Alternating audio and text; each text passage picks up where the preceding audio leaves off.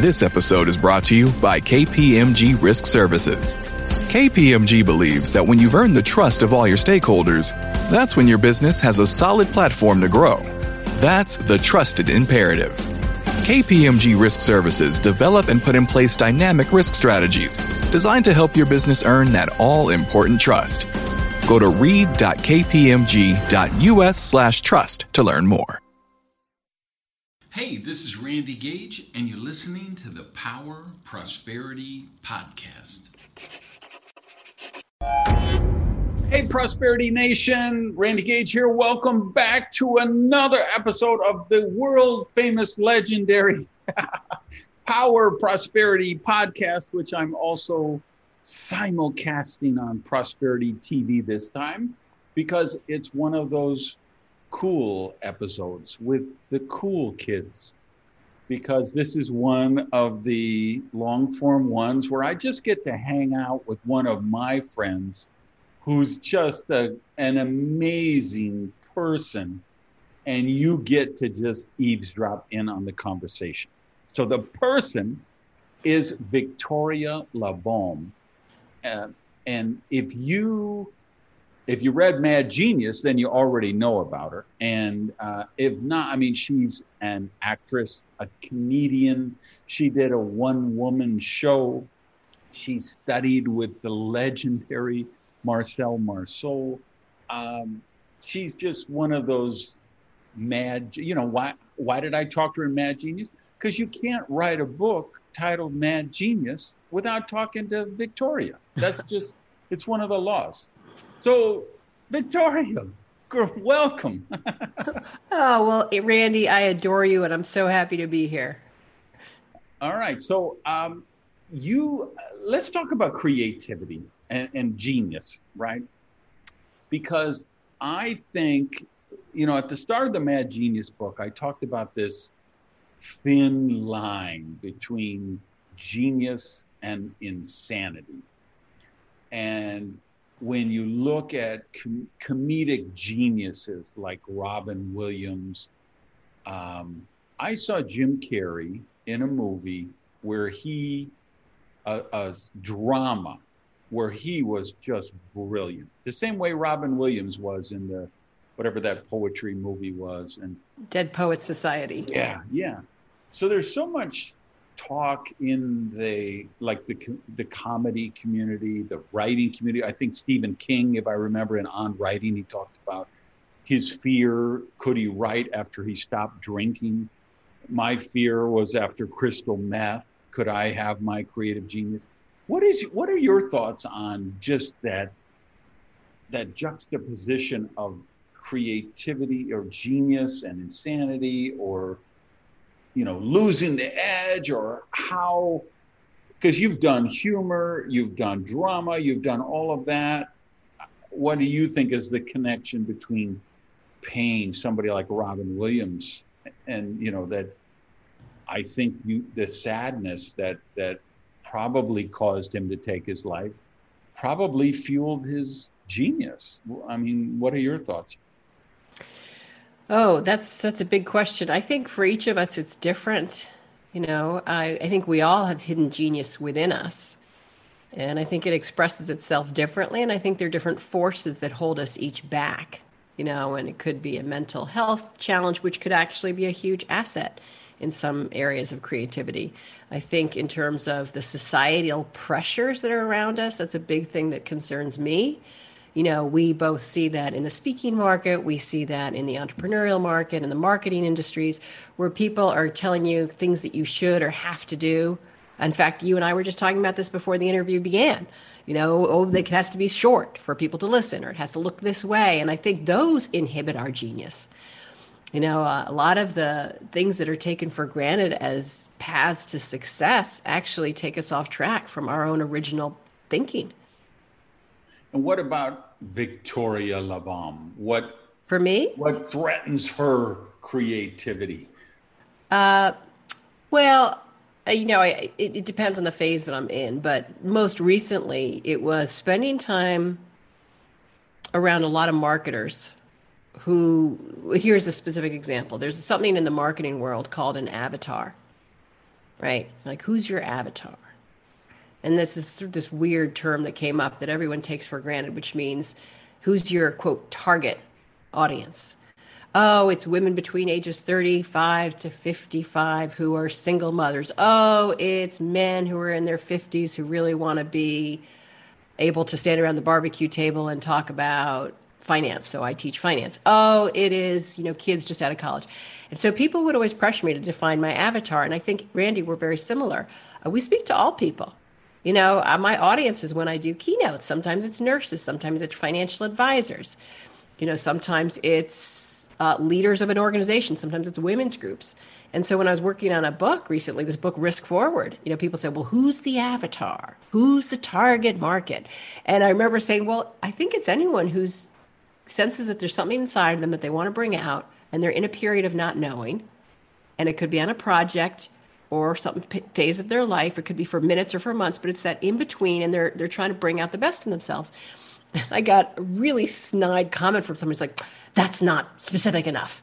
You know my, my son is 13 and he can have that. And, and so so is someone who's in their 20s or someone who's in their 80s well when i finish this book i can tell you someone who's in their 20s likes it literally my assistant who's 23 said i love this book. And i got uh, an email from a, a, text from a famous comedian who's 81 who said i love this book. And people who are in their 40s so it, it's one of those things like you know my husband says you know who, who's an artist as well. I think art appeals to all types of individuals and i think of myself as an artist more than a marketer. And so i think the marketing mentality is many things as i value and there has has had and i'm glad it didn't but has had the potential to really hem me in. And I think it's the difference between creating outside in versus inside out. Yeah, I've been trying to speak to the corporate world of the artistry in it that they're not aware of, which you'll know because you were you were in the book and you read the book, and I talked about my experience with the founder of Swatch and uh, he was we were doing we had done this program together in central europe and we were doing a press conference to promote the seminar. And he was like late 70s or 80s or something and some reporter asked him when he was going to retire. And he looked at this reporter like he had just called his mother a whore and he said um, entrepreneurs are artists Ah. And artists never retire. I love it. Yeah, and that just spoke to my soul because I had tried to retire at 40 when I had my first midlife crisis right on schedule. I said, okay, I'm retiring. I'm going to race cars and play softball and drink out of a coconut. And I went crazy. And yeah. I realized, no, my work is is really important to me. And mm-hmm when I who was I just was the I just did an interview for my book the other day, and what oh so I no I was uh, I was coaching with a client of mine and they were talking about um, if they, they they work in the corporate arena and then they were asking me if ministers were a good candidate for their product. And I said absolutely because uh, ministers have to be entrepreneurs Ministers have to be content creators, right? They need a new sermon every Sunday, right? And building a church is the same as building a company. Hmm. And I know because I've built both, right? Um, so you're doing the same as me. You're you're trying to show the corporate world that man, the, the, there's artistic, there's artistry in what you do, and and yeah. you help them bring that out. Can you talk about that a little? Absolutely. And I, I before I do, there's something I want to say because it's a thought that was triggered when you commented on that. Uh, one of the there's a piece of my background which has been an interesting thread uh, to that topic. So I worked first as an artist, performing artist in all types of disciplines. Then I moved into the corporate speaking world. So, as a speaker, like we just said, so working with different companies, PayPal, Starbucks, Microsoft. And then I moved into the entrepreneurial market. And what I found is each market sort of judged the other. So it's like artists are like, oh, corporate, right? And the entrepreneur's like, oh, corporate. And corporate's like, oh, they're artists. And there's this sense of, of, of you know, distance and disdain. And I would literally move between these groups within a matter of 24 hours. Like I would do a keynote eh, with, and I would sit with the president at lunch of some big company. And then that night I would have dinner with a famous Hollywood director. And I kept looking at the correlation and the connection among these different groups because I thought this is a problem. And it, it's a problem because they don't understand what the other really does. So, like you said, and I teach this to artists, I say, you know, my corporate clients at the highest level are some of the most creative people I know. You know, they might wear a suit, but, you know, they're creative. And it's the same thing like artists and entrepreneurs they're really good at organizing themselves because you know as an artist or an entrepreneur nothing happens unless you make it happen. You can't just clock in and clock out like someone in a cog in a wheel in a corporate market. Like you can hide a lot.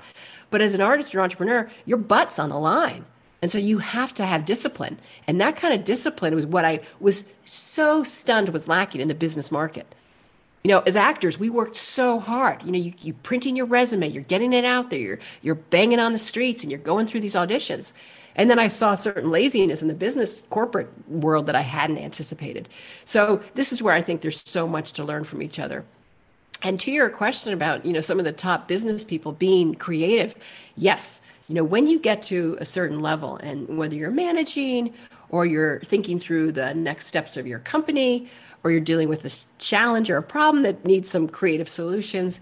Uh, they think in lateral ways, they think creatively. I'm amazed at how many of the top executives that I've worked with um, use words like energy or intuition or gut.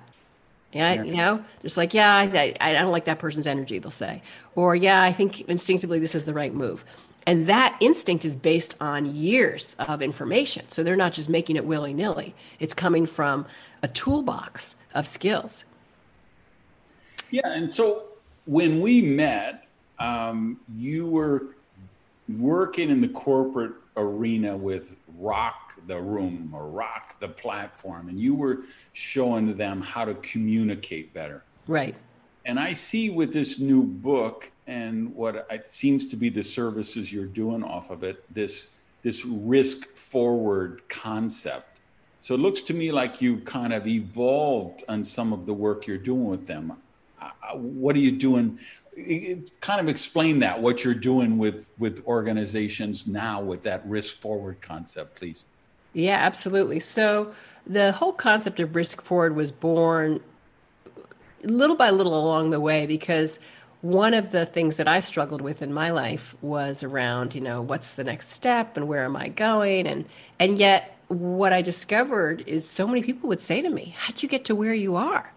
You know, you have an amazing career and you're doing what you love, but you're making money and you have an incredible marriage and you look like you're fit and healthy. And how did you do it? And I, I get that question more than any other question. And so this is the book of sort of finding one's way, but it's it's through my failures and my experiences in the arts. So I realized as I was traveling around the world working with executives and companies and entrepreneurs and teaching them Rock the Room, which is the program I have, that they were asking me that or I had noticed that many of them felt ashamed for not knowing, or they revealed that they'd made their success like me, like they'd sort of figured it out as they went. And so I wanted to address that topic because everyone on the surface, and you know this, Randy, from the worlds we operate in, people are like, you know, you got to have clarity, you got to have goals, and you got to be clear. And, you know, what's the plan? And like, there's a lot of pressure that comes with that. And it screwed me up. And it screws up a lot of people. And there's great value to plans and goals and whatnot. But like I said in the beginning, what about those times when we're not clear? And the truth is, a lot of really successful companies and creative endeavors came through that not knowing.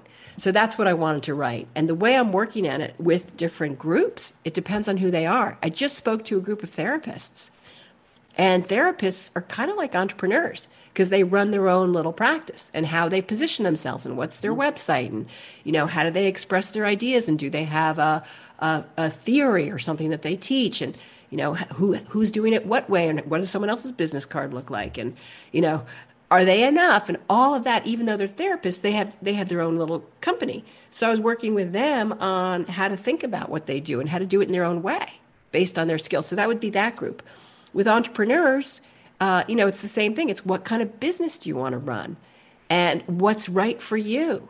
And where are your interests? And how do you do it in your own way? It's same with students. So i'm doing something with students. It's like when you're coming out of college you're not sure what's next. So the themes that are in this book risk forward apply different ways to different groups. They're the same but everyone interprets them based on where they are in their life can you speak to the people listening or watching now say okay that's great uh, but i'm not an artist and i'm not an entrepreneur um, I just I don't have creativity or I don't have. Gage is always talking about unleash your genius. I, I don't have any genius.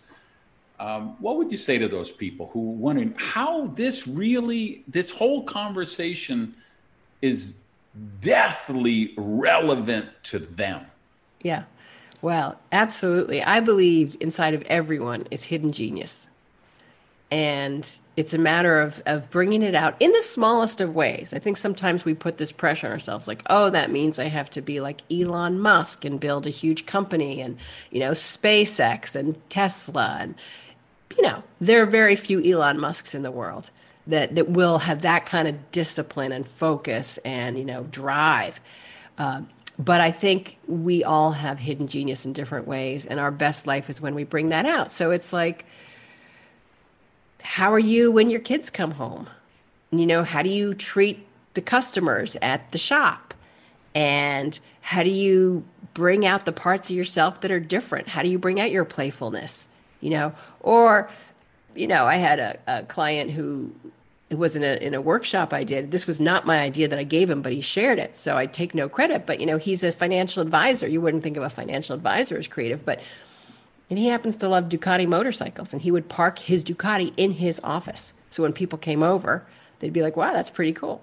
You know, you're a drummer, but you're in sales. You put two drumsticks on your desk. People are like, wow, you drum, my son drums. Now, of course, we're not visiting other people's offices right now with the pandemic, but when we go back to that, you know, maybe it's in the background. You know, mm. when maybe it's on your wall. So these parts of ourselves, this hidden genius, whether it's your love of Ducati motorcycles or whether it's your love of drumming, those are parts of who you are. And we need to bring those out. We tend to hide them because we go, oh, financial advisors don't do that, right? Oh, you know, I got to separate my music from my sales. But what risking forward's all about is putting that forward in, in your own way and, and seeing how the world receives it. And it's fun for you and fun for others. So it's about not hiding who we really are and seeing where that leads. And there's stories in this book that I wrote. You know, my sister, I'll tell one. You know, she she was uh, a teacher. She uh, dropped her teaching career to focus on raising her kids. Um, one evening, she was at home and they were doing their homework, and she went to the drawer that houses the rulers and the pencils and the homework supplies, and she found a little tiny two inch by three inch canvas um, that I'm looking on my desk here because I have, I'll show you something she made. And, uh, and she said, Oh, I feel like painting on this little tiny canvas. And right nearby was a photo of her house. So she said, Oh, I'll paint the house. And, you know, the shapes were not quite aligned, but that was the first. And then it was actually kind of interesting. And she did another and another. And she has this love of micro things. Like we we love tiny things. Like this is something that we love. This is my clock. You know we love we love little tiny things. My desk is filled here with little tiny things. Um, so she started painting these little tiny pocket paintings that literally fit in your pocket and now she's a whole business called pocket paintings that's her hidden genius coming out oh yeah but she wouldn't have known that. She didn't go to art school, but she kept following the next thing. And I'm going to show you here. She painted this for me on commission. This is, you're going to be blown away when you see this. So, anyone who's not able to see right now, uh, you just have to picture this. It is a small, it's about two inches by four inches canvas. Um, this is, uh, this is actually her painting. Wow.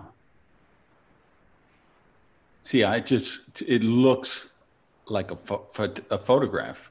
You know, it's the a photograph with just uh, at the perfect lighting at the perfect time of day, capturing that building. Right, but it's actually a painting. So this has turned into an industry for her. She makes these paintings, and I think we have that potential. Uh, whether it, it's something that we do for a living or whether it's something we do on the side, um, you know, decorating a table for dinner, or the way you send out your cards at the holidays or whether it's how you treat your you know business or whatever it is there, there are ways that that hidden genius comes out um, i think of it like a tree you know, and so we have this within us, like this life force in a tree, and then we have all these branches, and those are just the different ways we express it.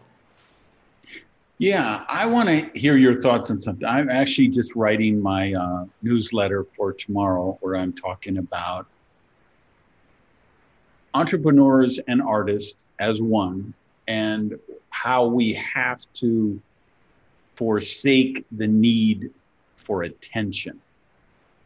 And that I would write my books even if nobody read them because I need to write them for me because yeah. they tell me what I'm thinking. They force me to organize my thoughts. I've been blessed. You've been blessed. Frank has been blessed. There's three of us who we make money with our art. There are other people that, and your sister, nobody would say pocket portraits is a business model, but she might do amazing with it, right? But there are some people who choose some kind of artistic endeavor that isn't going to make them rich, it isn't going to make them famous, but I think they need to do that anyway, even if it means, okay, I'm going to drive Uber Eats every night to fund my passion so I can sculpt in the daytime or whatever. What's your thought of that? Because society hasn't done a great job at showing that it values a lot of artists in, in many genres. Yeah, I agree with that. And I think, you know, the question I often ask is what's the alternative? Uh, if you don't do that, if you yeah. don't explore it, even if it's after your nine to five job, like I have a friend who works at a jewelry company nine to five, but she paints before and after work not every day. Just know it's hard to do that, but as often as she can. And I think, um, I think of I think of art not only in the traditional sense, and I know you feel the same. It's not just music or dance or painting or photography. I think I think of it as, as a way of of doing things creatively. And you know, I think accountants can be artists. There was a guy at my old building when I had an office downtown. He would load the garbage out onto the street every week for the garbage pickup, and he would make these beautiful piles. I mean, they were so meticulously made. There were these long garbage bin uh, bags. They weren't, you know, your usual Santa Claus type bundle. They were sort of more like a hot dog or um, you know, uh, and and it was just he would just line them up so beautifully, and it was just you know you'd see people walk on the street, kind of take a second glance, like that that's a beautiful pile of garbage bags, and it was just you know it was he just he was a sunny guy. His his his way of being as the janitor at the building was just this expressive dude. And I, I think of that as, you know, when we're in our flow. And even if we're doing something we don't like, like swiveling out the toilet, you know, or doing the dishes, like I think it's a presence and a way of mind. You know, we're being completely in that moment and just not cursing it and regretting it, but just being like, here I am. You know, because there's something to be learned from everything. You know, it's it's like Tom Sawyer, you know, painting the fence, and it's just these moments of doing the basics that that bring out uh, the style of the artist. So you know, I, I, I think we are definitely in a society that judges people who don't make money. Like my friend says, you know, am I a real artist if I don't make money doing it? Does that is, is does that be is that the designating force for an artist to be able to say you earn your living with it? And I disagree with that completely because look at Picasso. I mean, not Picasso. Um, Van Gogh.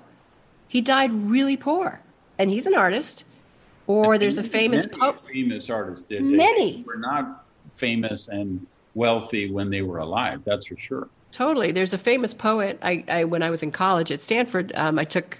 I was a poetry major. That was sort of my major. And there was a poet I learned about, which I love, whom I love, named William Carlos Williams, a famous poet. He was a doctor. He used to write his poems on um, prescription pads. But now that he's gone, that's what he's known for his poetry, not his medical practice. So, a bonus homework for anybody listening Jimmy Buffett has a song. I believe the title is A Poet Before His Time. And it's it's just poignant. it's just really poignant and it kind of follows that dynamic. So, you guys listening, that's your extra homework. Well, let's talk about the single most important cre- creativity question in the history of creativity California or New York? and my answer is both. Good, because that'd be mine too. It, it's like there's New York. I don't know if I could live for more than a year in New York City, but I'd love to live there a year at a time. I, you know, if it wasn't the taxes in California are just so insane, it's like, but man, that Southern Cal energy. I'm more a little more of a San Diego guy than an LA guy, but um, and then of course my main home is Miami, and I think Miami gives me that East Coast New York vibe, but I also the laid back, you know, margarita, mango, palm tree, Southern Cal kind of vibe. So that's what I think draws me to Miami. Yeah. But you, you know, you work both. So any more you you'd say on that? Well, you know, I'm a product of my upbringing because I was born and raised in Manhattan, and I left to go to. I went to New Hampshire for high school. Then I went to Stanford in California for college. Then I lived in New Mexico. I lived in Alaska. I lived in Africa. And I came back to New York City specifically for the arts, for theater, because that's a theater mecca in Manhattan. And I studied acting and that led to more work. Uh, and then I never really left because I started to build a base here of friends and connections, and it was suitable to the industry. And then I fell in love with someone who was based here in New York City. But in another life, I would love to live in Northern California. I would love to live in Vancouver. Um, but I think, you know, this is my life now. We actually, my husband and I went and rented a house in Malibu last May. No, what am I saying? May. Last January, just before the pandemic hit. So January 2020 to February 2020, we had an incredible house on the coast in Malibu with this view of the ocean. It was stunning. And I thought, I was like, I'm just t- living out this little part of my life that I didn't think I'd ever get to live. But just for five weeks, that, that by the way, is the beauty of Airbnb. Holy cow like we can go live another life and it doesn't even cost that much. Like it's extraordinary what you can do. It that was never as easy as it is now. Like you can sort of live a whole new life in someone's house. Like I'm going to stay in a ranch house, and it, like the price is not expensive. You get a few friends together, it's amazing what you can do. Yeah.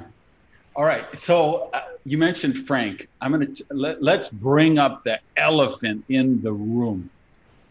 Does Frank know the truth? And for you guys listening who don't know, Victoria is married to Frank Oz, as in, yeah, that Frank Oz. So does does Frank know that if I wasn't gay, you and I would be celebrating our 20th wedding anniversary and sending our first our first children off to college. That's so funny. Does oh, he know that, or is that still a secret? oh, that is so funny, Randy. Um, I think it's a secret, you know, but now it's out. Now it's out. Uh, that's so sweet of you. Yeah, no, I mean, I admire you to no end, and I'm, you know, we are we are cut from the same cloth. Yeah, and it was it was probably like 20 years ago when we met at that NSA event, right? Yeah, totally. And I remember, you know, I have such a vivid memory of you at that time because this is like this is an I don't know if I ever told you this story, but you were hosting a breakout session and you had all your books that you'd shipped from somewhere wherever you were living at the time and they came in like a case. I don't know if it was the prosperity book, the purple one, which I love if anyone has not read that book, that book is awesome with the purple cover. I bought multiple copies and I give them away. Uh, and I saw you in the hall and you were on your way to your breakout session and you were carrying your box of books and you just come from like the main platform and and and I loved it because like we have this illusion that when you get to a certain level you don't have to work hard. And it's like sometimes it takes that. You know, there's certain people like Frank Sinatra, who said, "Don't touch the piano. You should always have someone else move the piano." That was his whole thing, right? His famous yeah, thing. Yeah. But sometimes you carry your boxes of books, And we have this illusion that other people don't have to work as hard. And it was just a little sliver into like, look here, here's the guy, Randy Gage. He was just on the main platform. He's like carrying through the convention hall his box of books to go. And I was like, I love it. Like you weren't above it. You did what it took for what maybe you had an assistant who didn't show up, whatever it was, you were carrying the box. And I was like, that is impressive. That's funny. Well, so listen, I uh, Brian Koppelman, who is the writer and I think really the showrunner for Billions on Showtime and yeah. did the movie Rounders and some a bunch of movies. He has a podcast called The Moment and he interviews just brilliant creative people. And he recently had on Paul Williams, the oh, songwriter, wow. yeah. who's now I think he's still president of ASCAP or whatever. And um, so they were just talking about everything. And and one of the things Paul said, they were talking about conversations about something, and he said, "Yeah, the problem was whenever I met with Jim Henson and Frank Oz and tried to have a conversation." It's like Kermit and Piggy were in the room at the same time. So there was there was like five of us or six of us having the conversation. Um, so here's my question with you, and then I'm going to flip it back the other way. Are you, are you do you ever have uh, conversations with Frank and Yoda is in the conversation or one of these characters? Um, does that ever happen when you're talking to him? And then vice versa, when he's talking to you, are there ever characters from your work that jump into the conversation? Yeah. Well, I have a few things to say on that, and not to contradict Paul, but um, people like to say that a lot about Frank and Jim, and it's not true. Um, that you know they were themselves. Like people always say, "Oh, do you do like voices? You know, are you in character all the time?" And they're, I can't speak for Jim. I can speak for Frank. No, um, they really think they're in character all the time. That's well, or just that you know. Here's the thing, and we we made a movie. I, I produced a movie. Do you know about the movie that we made, Muppet Guys Talking? I don't know how I didn't know about that, that you did that. yeah. So, what happened is years ago, when I first met my husband, I was spending time because he was one of these original Muppet performers, right? So, his friends, some of them, are from that part of his life. And I would sit there at dinners with them or hear overhear conversations. And I thought I shouldn't be the only one witnessing this discussion about creativity or about the characters, how they were born, and how uh, Jim Henson created an amazing culture. So I said, we should film this. Uh, so uh, I, I, I, sort of egged at Frank, and you can see videos on YouTube about this. And he, he's like, "Oh, who's going to care? No one's going to care." And I said, "No, no, this is really important because what I'd also discovered is coming from the corporate market, this kind of supportive, uh, joking, playful, but still very serious, hardworking type of environment was unusual. Like that combination of listening to each other but prodding each other and you know goofing around but still being serious. And i thought this is something that a lot of leaders and entrepreneurs could learn from and families quite frankly. So we got a camera crew together. We rented a loft in manhattan.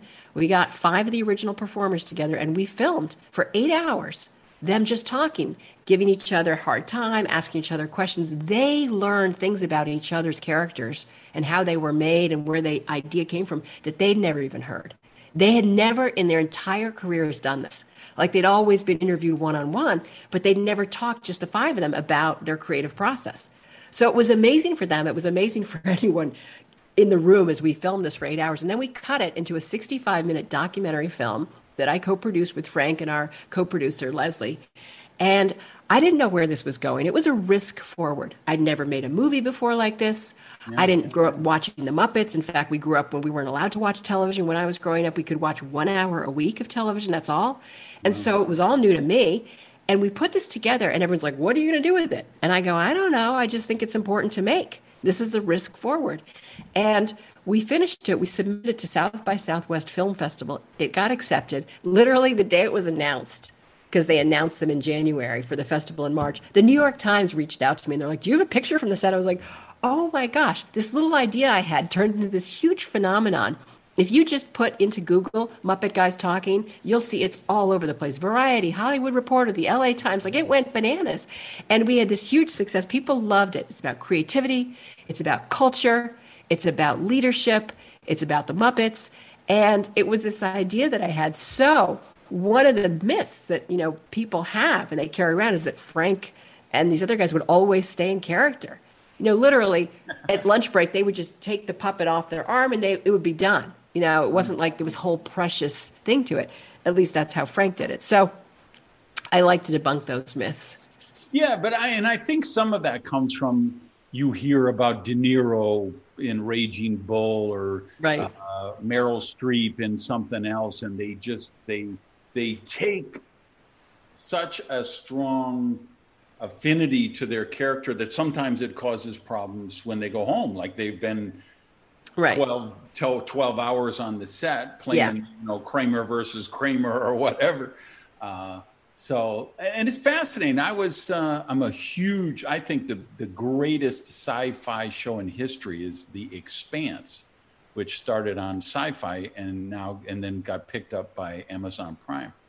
And I saw a show where the whole show was just the actors talking about what's different between them and their character. And, you know, that was really insightful. It kind of, you know, like this Wes Chatham says, well, probably the main thing different is I'm not a homicidal maniac. Yeah. My character is, you know, and you get stuff like that. But, you know, it was pretty insightful. The, Well, yeah. uh, Yeah, you do. I mean, when you're an actor, and I did that for many years, you you do start to embody the character if you're doing it properly. And speaking of myths, one of the greatest myths people have about the acting profession is that it's just about learning lines. Like when I was an actor, people would ask me, "How do you learn those lines?" As if that was the hardest part. The hardest part is not the technical aspect of memorizing the script. The hardest part, bar none, is embodying the character and really going there. And if you, for example, are playing the character of Medea, who in Greek mythology is the woman who kills her own children to get back at her husband, imagine having to go there psychologically to get into that psychological state where you are so filled with pain and rage that you would murder the people you love the most to get back. I mean, that is a place I would not want to have to go. Yeah. And it's one of the reasons I stopped acting because when I was preparing for scene work, I'd be, you know, in the backstage and I'd be sobbing and getting to the. I was like, I don't want to go there. You know, it's too much. Uh, Speaking of Frank, reminded me of something. And by the way, for all you guys listening who say, "Oh my God, this is perfect," because I have a screenplay. So if I send it to Randy, he will get it to Frank Oz. Or if I, you know, uh, hunt down Victoria, she no, no, no. It's just going to go delete, okay? The- you know, people need their privacy, so don't think that's going to happen. When people agree to come on and chat with me, I I also agree to protect them from that, okay? But anyway, so I get this uh, a message, uh, a DM on Facebook, and he says, Randy, you need to go. I think it was Hulu. Go on Hulu and search in and of itself because I think if you watch this show, you will probably write a blog about it or do a podcast about it or write a whole book about it. And I don't want to tell you anything else, but I think you should do that. Well, I respect the guy, and I was like, and that was so intriguing. And the, the title tells you nothing. So I go and I watch the trailer on YouTube and I say, oh my God, I've got to watch this right now. So I stop what I'm doing. I go into the living room and I put it on Hulu or wherever it was. And I watch it. And then it gets, and I'm just, I'm blown away. I have never seen any show like it. There's no way to describe it. And then it says at the end that uh, Frank was a, a director, I think. Director, I think director. So I wrote you, oh my God, I just watched this show that Frank directed, but you know, and you and you wrote back, yes, I think you told me, yes, I saw it 17 times in the theater. Yeah. What what would you tell people? What do they need to know about that that docu that would you call it a documentary? What would you call it? Yeah, it's a tricky term. You know, there is no term for what that is, and that's part of the title in and of itself. It's also there's, you know, uh, I would say go watch it because the moment you start to put an identity on it, you have ruined it. And mm-hmm. there is the best experience is not to read reviews or to ask other people what they thought of it, but just say, go watch it. And you know, it's interview. It's interesting. Uh, Stephen Colbert, who's the producer, uh, did an interview with Derek, who's the writer, performer, conceptual artist, and Frank, the director. And, and I saw that afterward, by the way. And, and it's like they don't tell you what it is either, you know, because in talking about it, you take away the value. So all I would say is go watch it. It's on Hulu. It's called In and of Itself. And you can watch the trailer for two minutes if you want to just get a taste of what it's like. Yeah, it's like when I was just I was speaking in Vegas, and so I sent an email to my travel agent. I'm, you know, I got Thursday night free. Find me a show I can go to, and she said, okay, the the I haven't seen it, but everybody says "Oh" by Cirque du Soleil is the best show in Vegas. So I said, okay, get me two tickets. I had no idea what it was about, and it was just I was in tears at the end of it. It's just breathtaking, and I was so glad that nobody tried to explain me what it was or anything about it. I just went on the fact that everybody was telling Isabel that this is the best show in Vegas, and I think for O and in and of itself, they're both that way. It, the more you learn about it, the less it might. Yeah. Yeah, and yeah, it's funny. And- I, I, t- I told a friend of mine and a bunch of people. I posted it all over my social media. Drop what you're doing, go watch this thing. So one of my best buds from Houston uh, wrote me afterward. Well, Ann and I just watched it, and we thought to ourselves, we will never get that 90 minutes back again. and I was like, it's so amazing that he had that kind of visceral, whereas everybody else I talked to was just yeah. their minds blown away. Yeah. How, I mean, talk about creative genius. Oh, yeah. I mean, oh, my gosh.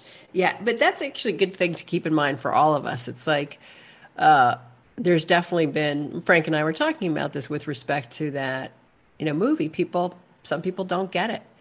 And it's true for anything. You know, I'm sure you've had this with your work. Um, you know, some people rave, uh, and then other people, it doesn't, it, it, it's not for them and that's okay. You know.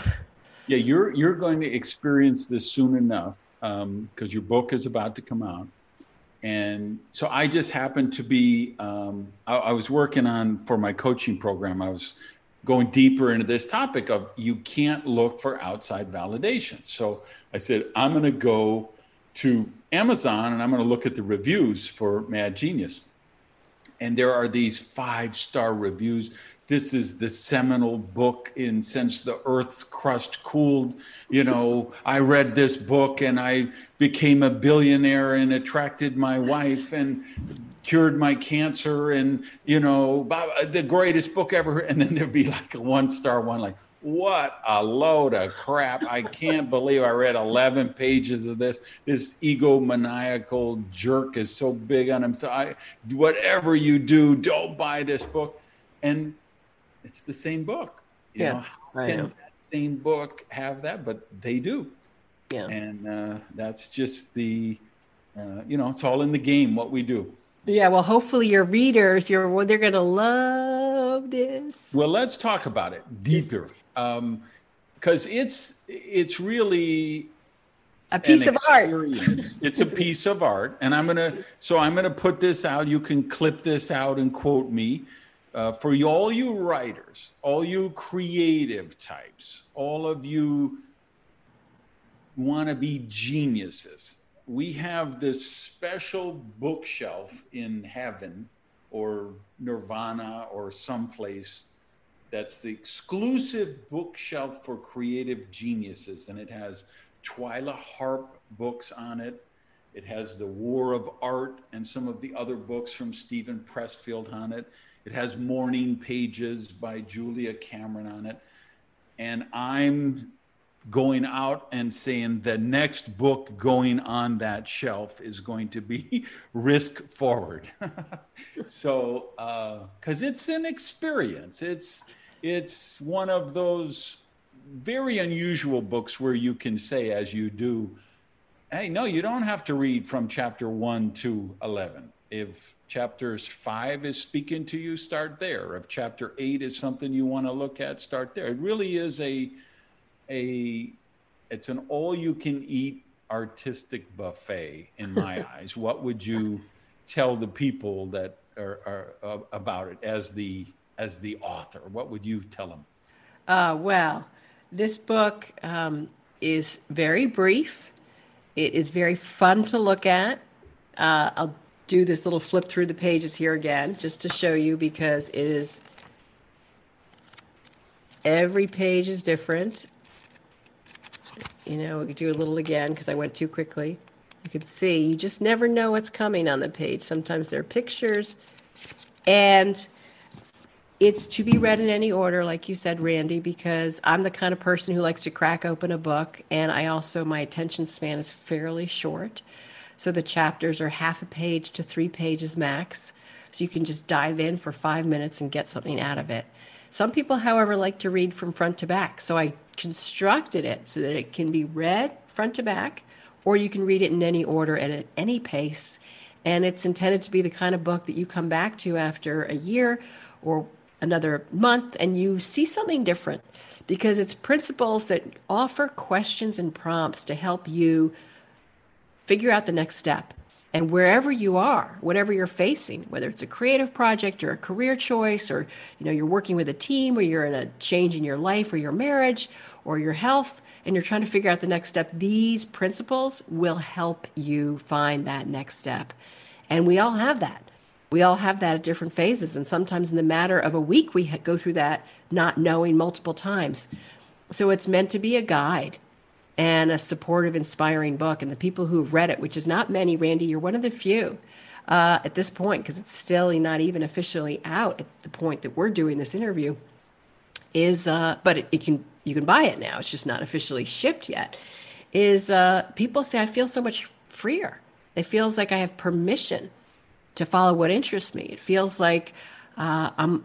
A friend of mine said he felt like he'd been riding with a seatbelt for 35 years and it had just been taken off. You know, just a sense of freedom. So, yes, it's fun. Every page is different.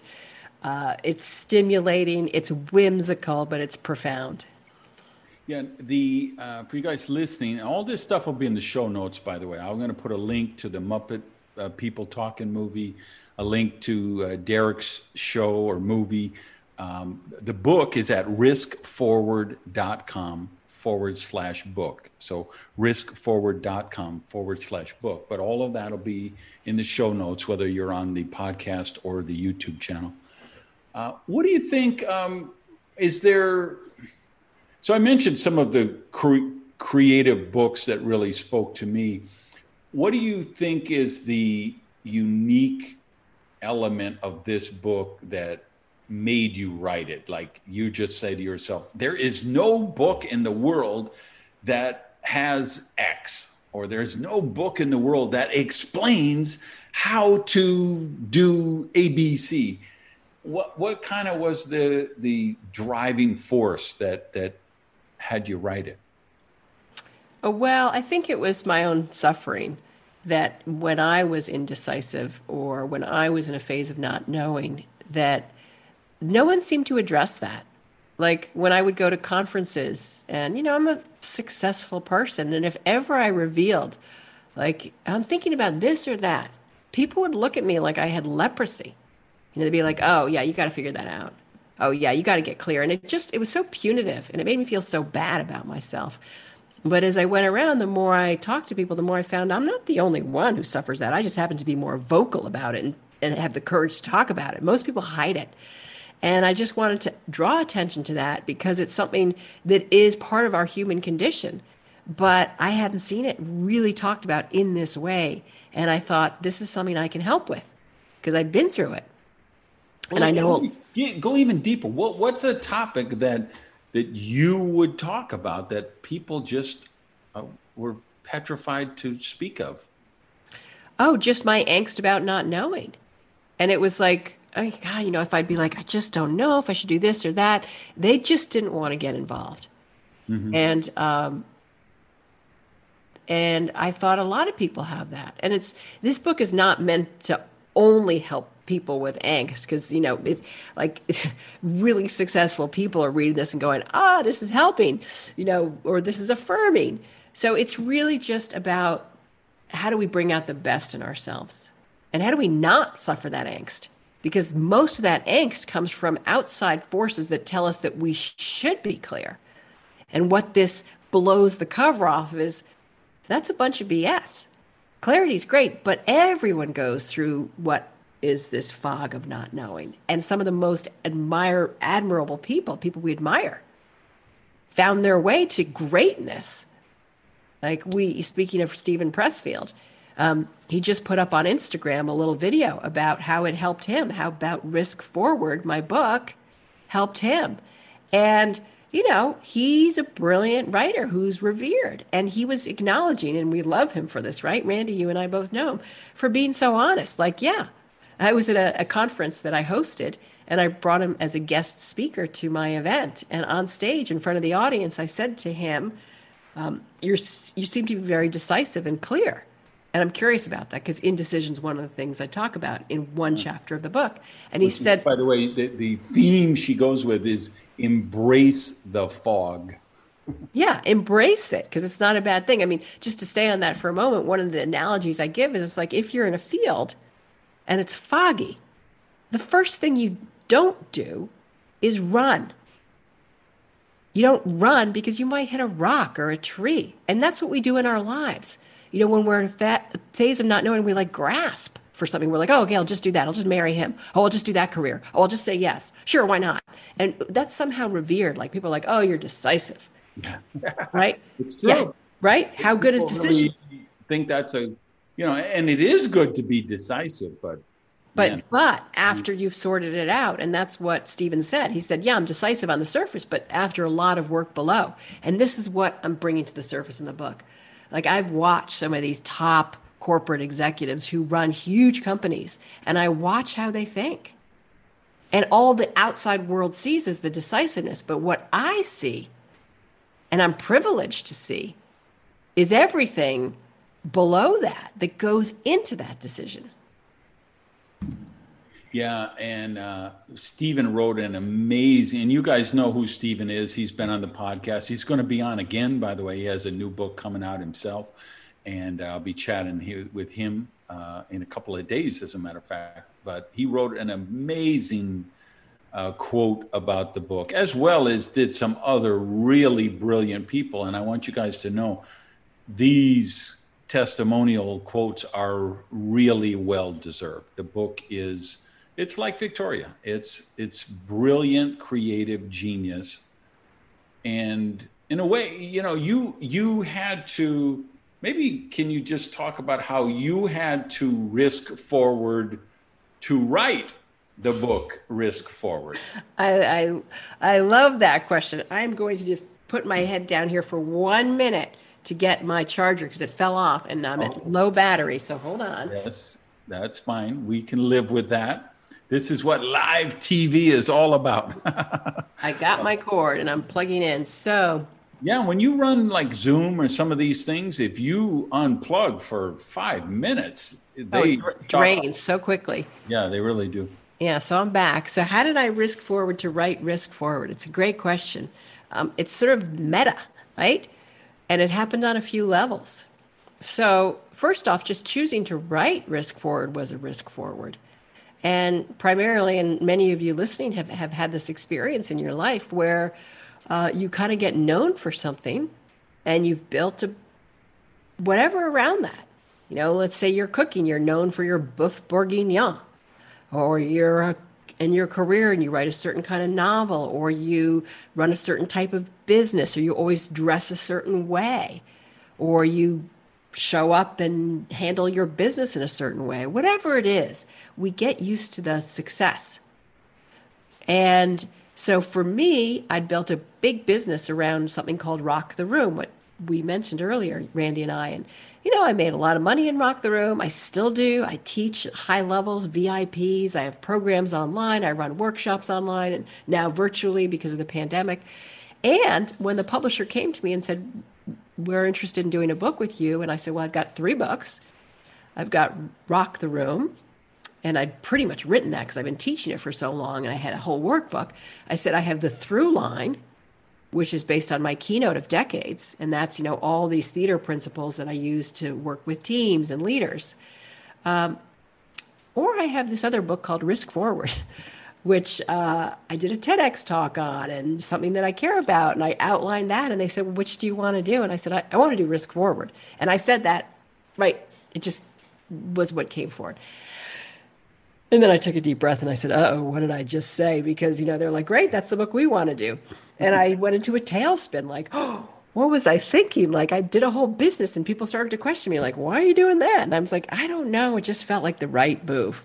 Thankfully, it was, you know, because who would have known the pandemic would have hit? And the book is all about embracing the unknown and unlocking your hidden genius. Perfect timing.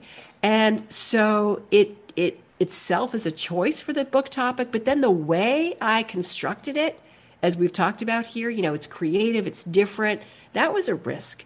Um, years ago in the 1990s, I was drawing these little figures, designing these little uh, images, and I'll show you what it looks like here. For anyone who's just listening to the audio, it's a little tiny, tiny character. If you think of like a little box, like almost looks like a robot character. And I drew these characters in the 1990s, and then I trademarked them. In 1993, I got the trademark, and they're called Little Works, and they look like this. And I'll hold it up on the camera so that you can see it's just a little tiny character here. And um, I illustrated throughout the book these designed characters appear, and they hold up little signs and they say whimsical comments. They kind of comment on the text. And initially, I wasn't sure if I should put them in because I, I was going to have photographs in the book, like a picture of the moon and a picture of the stars, and a picture of a tree. Um, and I also had the characters, and I couldn't decide between the two. Like, should I do that or should I do both? And I had early readers a year ago going through the manuscript, and people said, you know, the photos are cool, but anyone can get photographs and stick them in a book. What makes your book different are your hand drawn designs. Um, because if I was a photographer, that'd be different you know, if that was my own art. But it was just, you know, stock photography of cool things. So it's not mine. It's not original. Right. And and and I put those in, and the risk was, will I be taken seriously? Will it reduce the quality of the profundity of my message? But not at all. It enhances it, and it's that balance of whimsy and prov- provoking ideas that is so different. And so that was a risk forward. So we'll see, Randy. You know, there's so much. I can't talk about it yet because you know there's that. Ooh, it might might go away if I say it, but there's so many cool things that are coming in related to this book that are blowing my mind. That the the people that are reaching out to me and the opportunities that are appearing on my horizon. Holy cow! Holy cow! You couldn't have predicted them. And that say this last thing about risking forward. That's what risking forward is.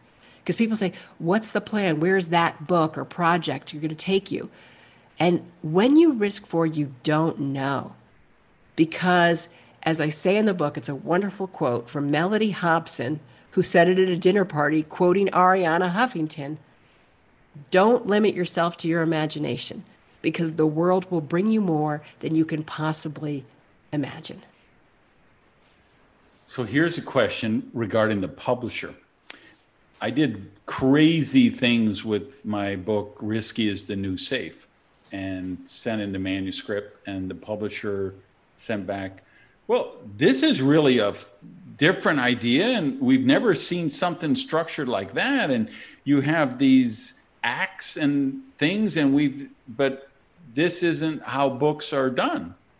And I said, yeah, but that's good to hear because this isn't a book, it's a rock opera, which is what I called it a rock opera. And they said, oh, okay. and then they did it. And then when I was doing Mad, that was with Wiley. So when I did Mad Genius, that was with Random House, which is the biggest publisher in the world, right? So I had a little, there was a thing where I said, uh, I talked about some negative thing and I joked, but of course I wouldn't know anything about that. and I put three gritted teeth emojis.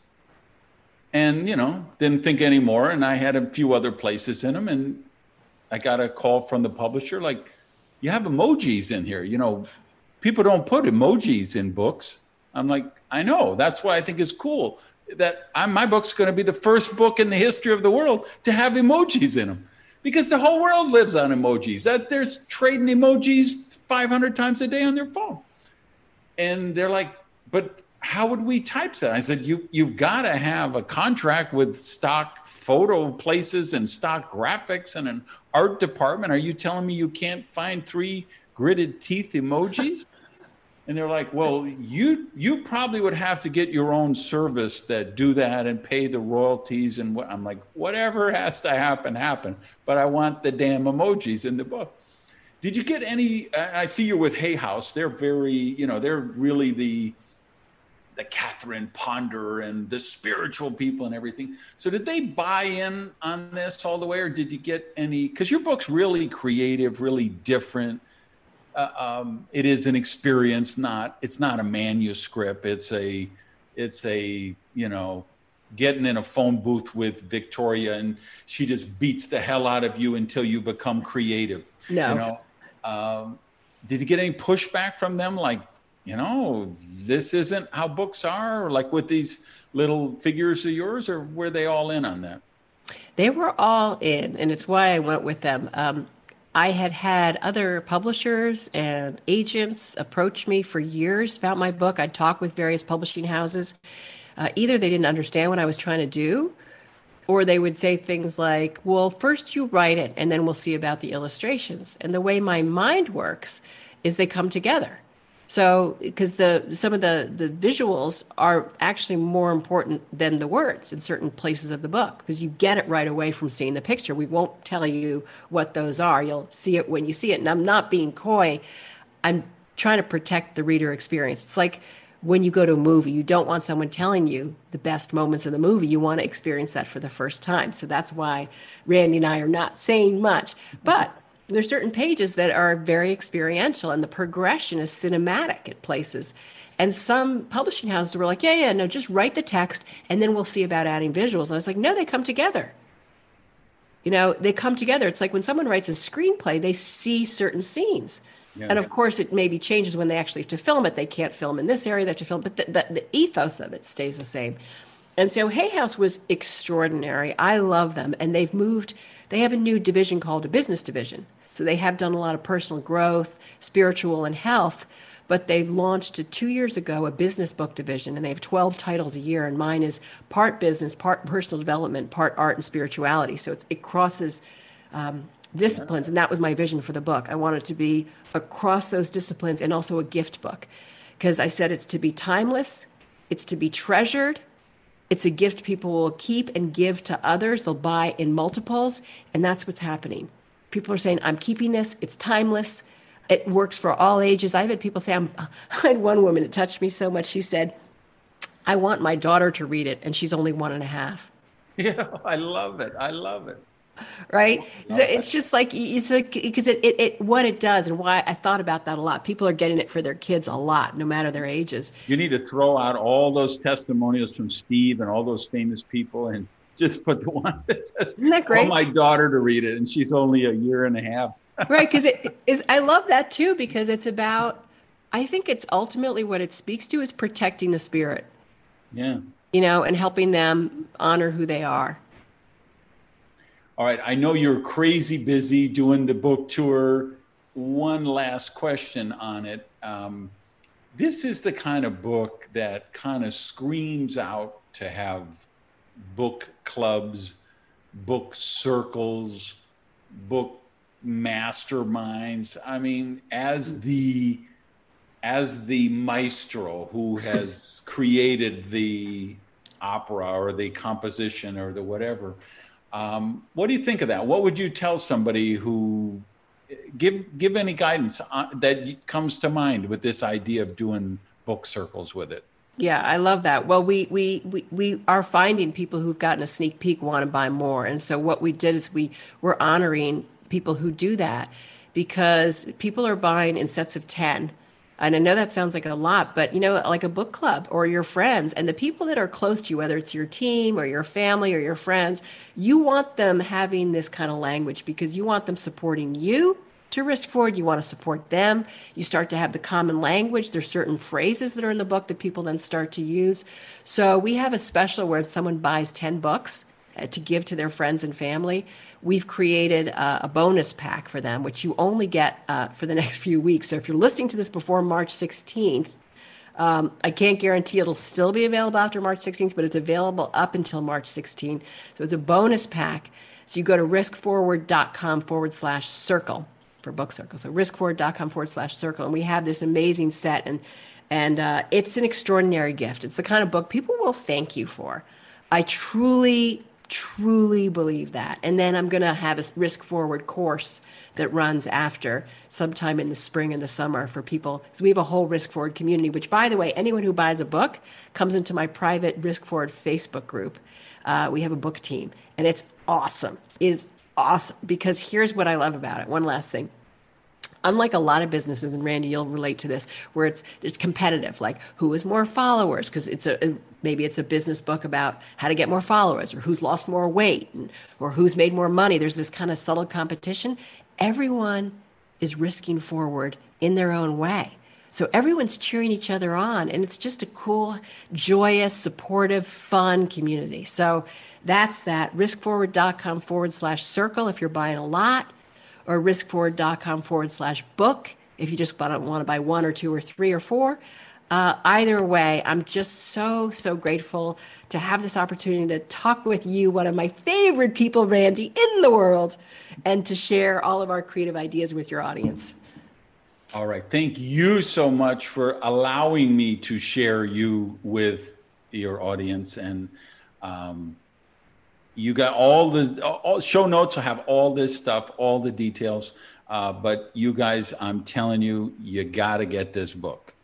Uh, I know this gal a long time.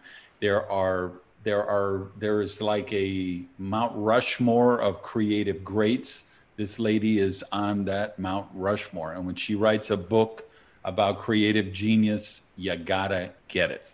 So thank you all for watching. Sweet dreams from Miami peace, love, and unicorns. Hey, thanks for listening to the Power Prosperity Podcast. Do me a favor and practice the circulation law of prosperity and tell people about Prosperity TV. So, if you would, just put something up on your Tumblr, your Twitter, your Facebook, your YouTube. Uh, let people know what you think of the Power Prosperity podcast. Even take a screenshot of your phone and maybe post that picture uh, so we can build the community here at the podcast. Thanks, guys.